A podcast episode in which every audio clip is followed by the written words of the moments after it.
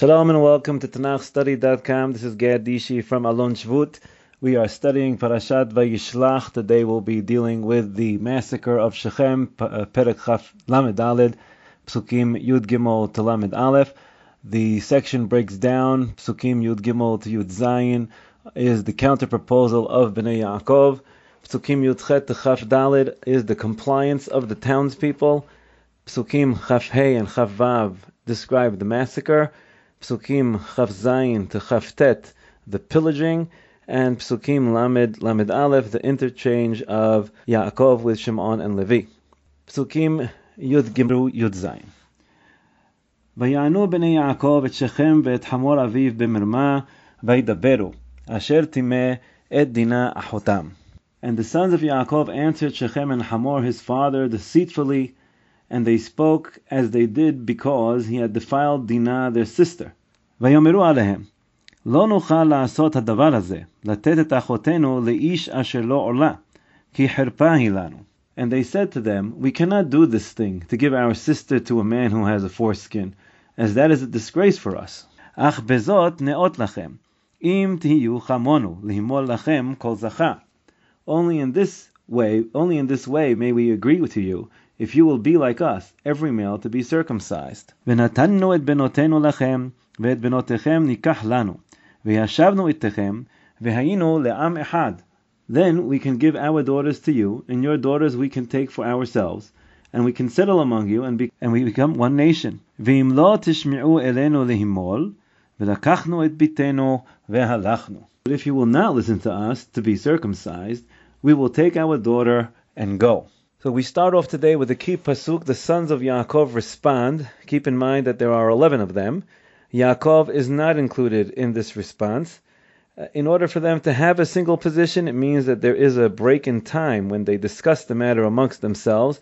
Indeed, in all passages in the Tanakh where things are being negotiated, like when the two and a half tribes are speaking with Moshe, or the Tzarei Yehuda Binyamin speak with Zerubbabel and Yehoshua Kohen Gadol in Sefer Ezra Perek Gimel, the give and take is presented as a single dialogue, as if it occurs in a continuous flowing conversation, but in reality, there are gaps of time in between, hours, days, maybe even weeks, until that side formulates their position. It's important to realize that the formulations are well thought out. They're measured, akin to some statements issued by heads of state that undergo severe scrutiny before being issued. As I can attest from the legal world, or anyone can agree, that in all negotiations, it's not just what you say, but how you say it and when you say it like what we noted about Yaakov negotiating with Lavan or with his wives as he falsely empowers them by starting off with Ve'atena yadaten or Ata yadata, you know. The negotiations also require that you decide what you clearly defined and what you leave ambiguous, sometimes on purpose. And this type of measured response is what we have here. If for no other reason than to allow all 11 brothers to present a unified front, there needed to be a gap in time. Another important feature throughout Tanakh is that when we deal with joint statements, the ultimate formulation is perforce a composite statement, i.e., it means it includes multiple viewpoints and arguments for all the different people involved. Sometimes the claims can overlap or add to one another, and perhaps sometimes they may even be mutually exclusive. Therefore, Yaakov being omitted here is significant. On this point of Yaakov being omitted, the Radak explains that Yaakov knew they were going to lie so he did not want to lie himself, so did not take part of the joint statement. The Ramban explains that his children spoke in his place out of respect for their father, that he shouldn't have to deal with such lowlives as Shechem and Hamor. And we can suggest that perhaps Yaakov was continuing to be passive, as implied by his silence, and so excluded himself from the deliberations, or he was excluded from the deliberations by the brothers, or he was part of the deliberations but was overruled by the brothers. From his later rebuke of Shimon and Levi, it seems that he was not part of the deliberations at all, as his later exclamation seems to be the first time he's airing his concerns. The Ramban suggests that Yaakov was indeed part of the deliberations and gave tacit agreement to the statement. But the original plan that he agreed with was that if the Hivites do not circumcise themselves, then the Bnei Yaakov will be able to take Dinah. And if they do circumcise themselves, the people will be weak enough on the third day so that they'll be able to take Dinah home without resistance. This solution is somewhat problematic, as the psukim imply that nothing was going to be happening on the third day were it not for Shimon and Levi acting as they did, And before resolving what the original plan was, let's look at another interesting feature of this pasuk. The pasuk tells us the sons of Yaakov answered deceitfully, bemirma. Again, a throwback to Yaakov stealing the brachot, ba'achicha bemirma. As much as we try to forget about it, and even though Esav already seemingly forgave him, the reconciliation just happened, we continue to get the textual cues. And here the message is, I believe, quite powerful and clear, and that is that while Yaakov reconciled with Esav, the mode of dealing deceitfully has already been transmitted to his children. Just as the almost stealing that Yaakov engaged in with the rods rubbed off on Rachel, who actually stole the trafim. Uh, these are the only two times the word bemirma is used in the Torah, and we also noted how it was related to the word velamma rimmitani, referring to the conjugal switch. So even repairing the underlying wrong of taking the brachot uh, years later with Esav, uh, that may not suffice if too much time passes and others around us absorb the negative message of the initial wrong. Bottom line, don't wait to make teshuvah, do it now. So what was the deceit? So, spoiler alert for anyone who didn't already know, the sons proposed that the Hivites circumcise themselves, and Shimon and Levi later kill all the men three days later after they carry out the circumcision. So the Ralbag explains that part of the deceit is that they already planned out from now that they will kill everyone on the third day. But that approach is problematic for a number of reasons. One, because it would anticipate full compliance with their demand to circumcise, which is absurd. Secondly, why is Yaakov later upset only with Shimon and Levi? If this was the plan from the get-go, then all the sons are to blame. Thirdly, if this is the plan, why didn't all the brothers go to kill the townspeople together with Shimon and Levi? And fourthly, if compliance is absurd, and we presume there will no there, there will be no compliance, and they are able to take dinah, uh, where is the deceit? That's just following the deal. There is no deceit if they fail to comply. Therefore, I would suggest, similar to the Malbim's explanation, that the deceit is that they are making no mention of the rape. They fabricate a new reason as to why they won't give their sister to Shechem, which is he's not circumcised. But that wasn't the reason at all. It was because he raped their sister. And this explains the somewhat disjointed pasuk. They spoke in deceit, asher timeh ed dina achotam. That seems to be a dangling ending to the pasuk, I would suggest that it needs to be understood as here the word asher to be because, meaning they spoke deceitfully because the real reason was because he raped their sister. Instead, they came up with this lie about circumcision.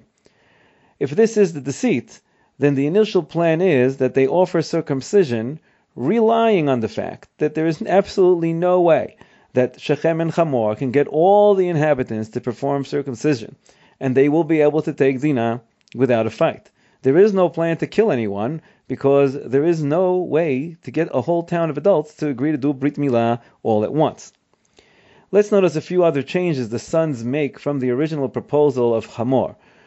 Firstly, they totally ignore Shechem and his offer. Shechem himself as rapist is to be ignored, and his offer despised for trying to make up for his crime with money.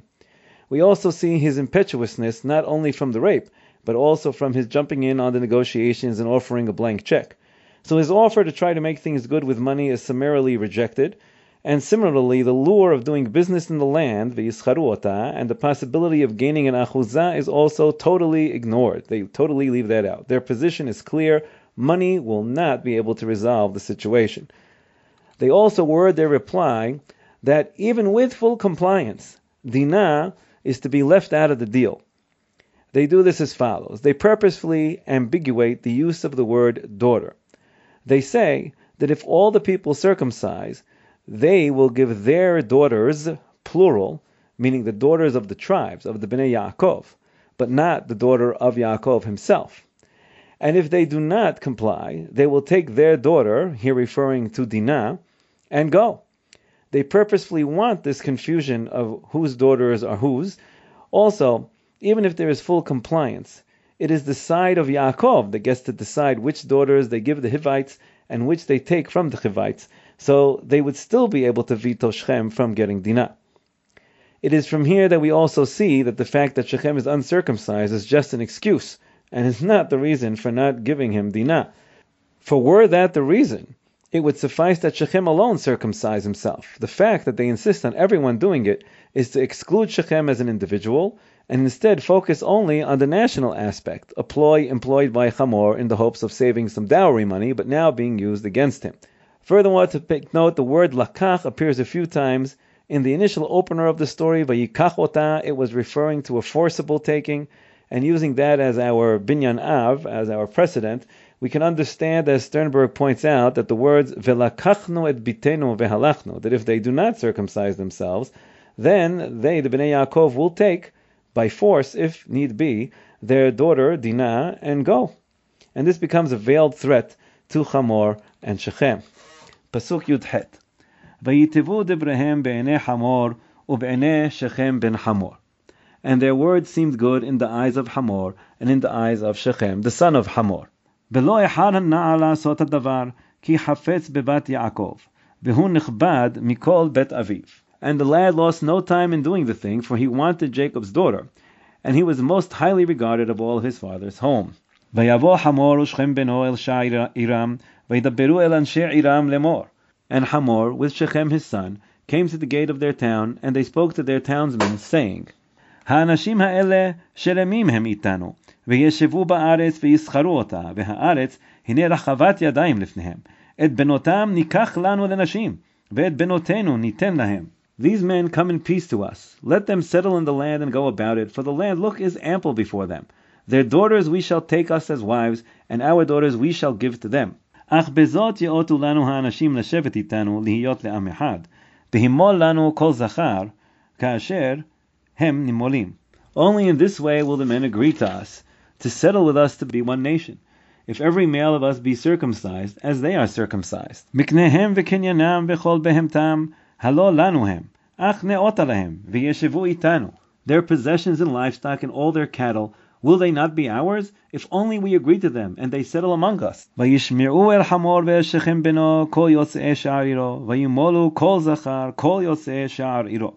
And all who went forth from the gate of his town listened to Hamor and to Shechem his son, and every male was circumcised, all who went forth from the gate of his town. Returning back to Pasuk Yudchet, notice how Hamor and Shechem get equal weight in the Pasuk. It didn't say Be'ene Hamor u'Shechem beno, like we have a similar formulation in Pasuk Chaf. Here, each get their own Be'ene in the eyes of, which leads us to believe that they each heard something else, and it found favor in their eyes. Pasuk Yutet tells us what Shechem heard, which is what he wanted to hear, is how he can get Dinah. He needs to be circumcised. And again, we see his impetuousness. He goes and does it right away because he wanted Yaakov's daughter. Notice how even though he loves her, she's never Dinah. She goes from being an object to being a Na'ara, to being a Yalda, again to a Na'ara. It's only the narrator that refers to her as Bat Yaakov in connection to Shechem. The text tells us he is the most respected of his household, so to set the example to people in advance. But again, this is impetuous because it's only if it's only going to work if everyone does it. So the right thing to do might be to wait until everyone is ready to do it and then be first and set the example. But he doesn't wait. And it's only fitting that the act of circumcision is chosen by the brothers as the excuse as it involves violence to the offending organ, midah keneged midah.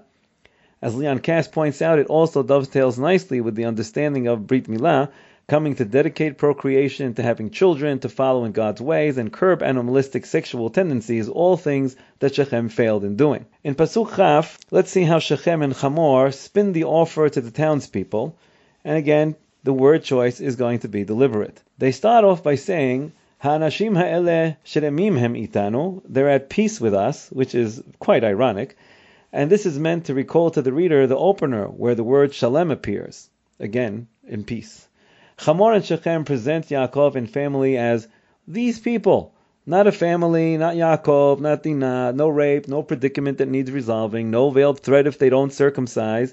They're at peace with us. They're just some anonymous people. It makes it much less threatening to the townspeople. And they make some subtle but significant changes. Originally, they offered Yaakov to do business and to gain an achuzah, a foothold in the land. The Bnei Yaakov refused both, but in presenting to the townspeople, Shechem and Hamor reintroduced doing business, which is an economic incentive for the townspeople to agree. But they leave out the achuzah, which would only upset the locals who don't like foreigners staking out an achuzah in their land. Originally, they offered Yaakov that Yaakov give them his daughters, and Yaakov could take from their daughters. Here, they switched the order of giving and taking. It's reversed. The Chivites get to do the giving and taking. And again, taking may even insinuate by force, as the Abarbanel explains. They also omit the idea of it being a cherpa, a disgrace, of an aspect of not being circumcised. There's no need to repeat that insult. This also shows that it cut at them when the sons of Yaakov said it.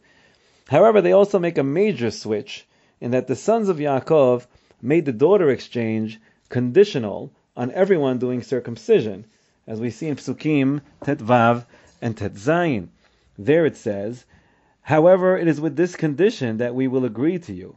If you are to be like us to circumcise all males, then we will give our daughters to you, and your daughters we will take for ourselves, and we will dwell with you, and we will then become one nation. In stark contrast, when Shechem relates the matter to the townspeople, the daughter exchange precedes the condition of the circumcision.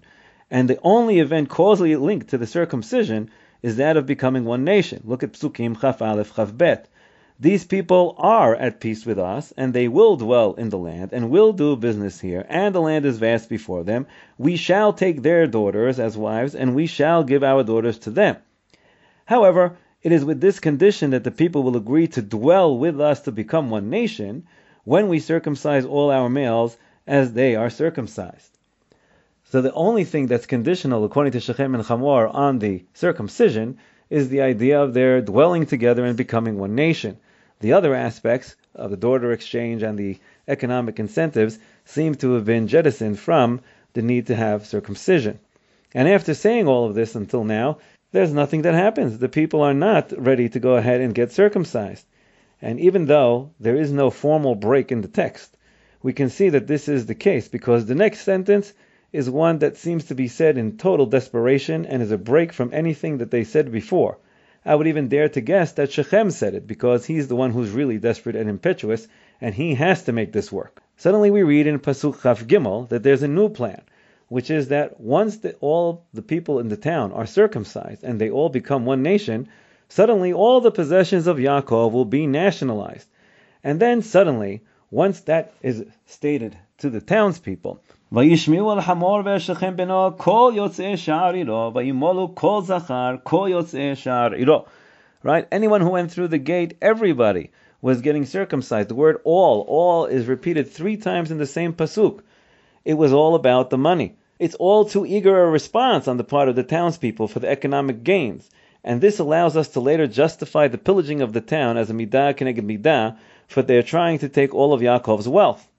The Abarbanel goes even further and imputes this knowledge to the sons of Yaakov themselves, perhaps based on the wording ha'anashim ha'ele, meaning these people, again seeming like a pointing like we had with Hayalda Hazot.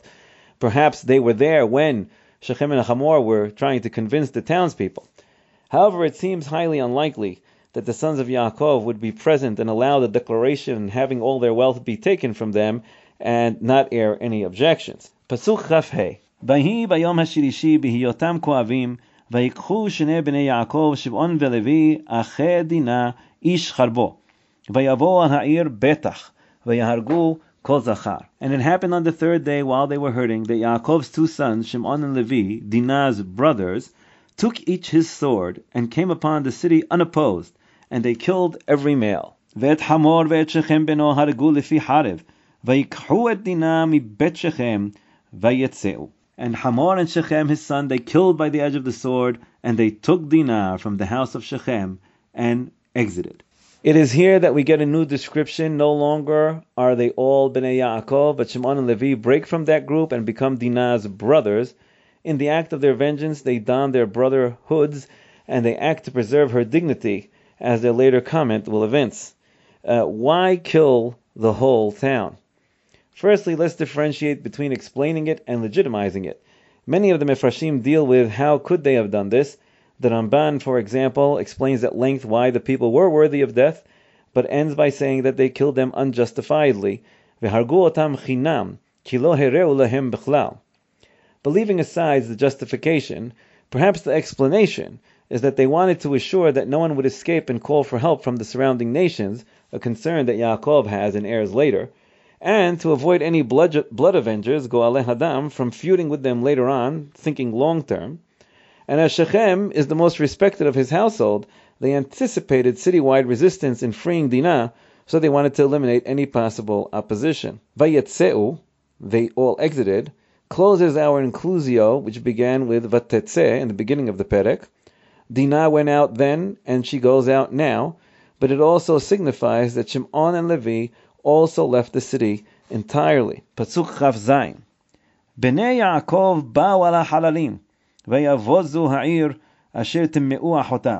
Yaakov's sons came upon the slain and looted the town, for they had defiled their sister. את צאנם ואת בקרם ואת חמוריהם, ואת אשר בעיר ואת אשר בשדה לקחו. Their sheep and their cattle and their donkeys, what was in the town and in the field they took. ואת כל חילם ואת כל טפם ואת נשיהם שבו Vayavozu, ve'et kol asher babayit. And all their wealth, and all their young ones, and their wives, they took captive, and they looted everything in the house. The beginning of this pasuk, the beginning of the pasuk Chaf Zayin tells us, Bnei Yaakov, Sternberg, quoting the Targum Pseudo Yonatan, explains that the exit we read about at the end of Pasuk Chaf Vav means that the sons of Yaakov in Pasuk Chav Zayin exclude Shimon and Levi i.e., once they return home, Shimon and Levi, and the rest of the family hears that all the males were killed, these other sons of Yaakov, excluding Shimon and Levi, pillage the town. Shimon and Levi are purists. They want to avenge their sister and bring her home. Money is irrelevant, and perhaps even abhorrent, as their later comment of not treating Dinah like a harlot evinces. Why the pillaging? Aside from greed and opportunity, which may be part of their upbringing from Padanaram, the human capital needed to be taken in order to avoid their summoning help, and they may also serve as hostages in case Bnei Yaakov encounter hostilities. The midah keneged midah is also clear here. Shechem and Chamor had proposed miknehem v'kinyanam, i.e., what they bought, the field, v'chol behemtam, the animals, halol lanuhem, and that corresponds to the pillaging of etzonam ve'et bekaram ve'et hamorehem, the animals, ve'et asher ba'ir ve'et asher basadeh, in their fields, lakachu, they took. The captives that they took Ve'et kol tapam neshehem shavu corresponds to the taking of Dinah as a female, neshehem, and as a child of Yaakov, tapam, and all that was in the house, referring to the house of Shechem, where perhaps the rape happened, and at least where Dinah was being detained. It's important to point out that these women that are taken captive are the same Benot Haaretz that began the entire affair, and perhaps also have some blame for not keeping Dinah away from Shechem. But even more so, they are the daughters that were going to be taken in the proposed daughter exchange. As Shechem and Chamor wrongly offered the townspeople that they would choose who to take and give, the pillaging corrects the direction of power to Yaakov's family, doing the picking and choosing. Finally, ironically, they're the same Benot Haaretz that Rivka did not want Yaakov to take as a wife. If she could not handle one more Bat Haaretz, they are now en route home with an entire city worth of them. It's only fitting that we don't hear if Rivka is alive when Yaakov returns home. Pasuk Lamed. ויאמר יעקב אל שמעון ואל לוי, אחרתם אותי, להבאישני ביושב הארץ, בכנעני ובפריזי, ואני מתי מספר, ונאספו עלי והכוני, ונשמדתי אני וביתי. And Yaakov said to Shimon and Levi, You have stirred up trouble for me, making me stink among the land's inhabitants, among Canaani and the Perizi, and I am a handful of men. If they gather against me and strike me, I shall be, I shall be destroyed, I and my household. And they said, Like a whore should our sister be treated. Yaakov, in his first recorded speech to any of his children, is berating Shimon and Levi. He does not direct his venom toward the other sons. It seems that the massacre is what currently occupies his thoughts and not the pillaging. He has some practical concerns of survival, and he's not addressing the morality of what they did. Perhaps he agrees in principle with their actions, if not only after the fact. The Malbim argues that the argument between Yaakov and Shimon Levi can be seen as one about what makes an effective deterrent. Yaakov believes that the show of strength will be viewed as a threat that needs to be eliminated, and Shimon Levi posit that a show of strength is the best deterrent of all. They challenge and ask Yaakov, will she be like a harlot? Which implies that were it not for their intervention, the deal would have gone through and the economics would have been part of what makes everything okay. The closing word, achotenu, strikes the major chord of the chapter. Throughout, the paternal bond of father-daughter was not active, and so the brothers needed to become guardian ad litem and take on the paternal role. Hence Shechem refers to Dinah as their daughter. But they now have a fraternal bond that quashes the paternal one. They have bonded as brothers in the massacre and the pillaging. And even now, once more, Jacob does not respond. He does not answer Shimon and Levi. He realizes he has begun to lose control over his sons. The children of Leah view Yaakov's action as inexcusable. When Shimon and Levi successfully kill all the townsmen, Yaakov does not acknowledge the justice of killing Shechem and even berates them for their actions.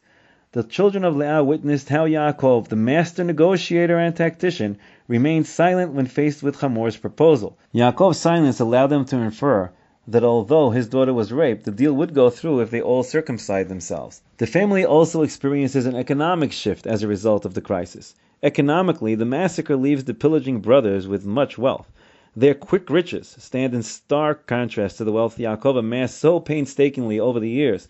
This too serves to upset the familial status quo that existed until that time, and only serves to further alienate the sons from their father as they grow more independent of him. Yaakov silently acquiesces to the new family order in the name of family tranquility and continues to re- repress his deep seated hostile emotions for the children of Leah that have only grown more intense as the sons of Leah catapult him into an international crisis. The crisis also accentuates the difference between the children of Leah and the children of Rachel, and despite Yosef presumably partaking in the pillaging, the episode deepens the emotional rift both for Yaakov and for the children of Leah. They have already had opportunity to see Yosef as favorite when meeting up with their feared uncle Esav, the current discrimination against the daughter of Leah catapults Yosef out of favor with the sons of Leah. As will be recorded later, even before Yosef begins his grandiose dreams, the text records his association only with the sons of Bilhah and Zilpah. The sons of Leah had already alienated him. The rape of Dinah serves as the natu- natural break-off point for such alienation. In our next year, we will see the immediate aftermath of the massacre and understand the impact of Rachel's death on Yaakov and his family dynamics. Till next time, Gad Dishi signing off.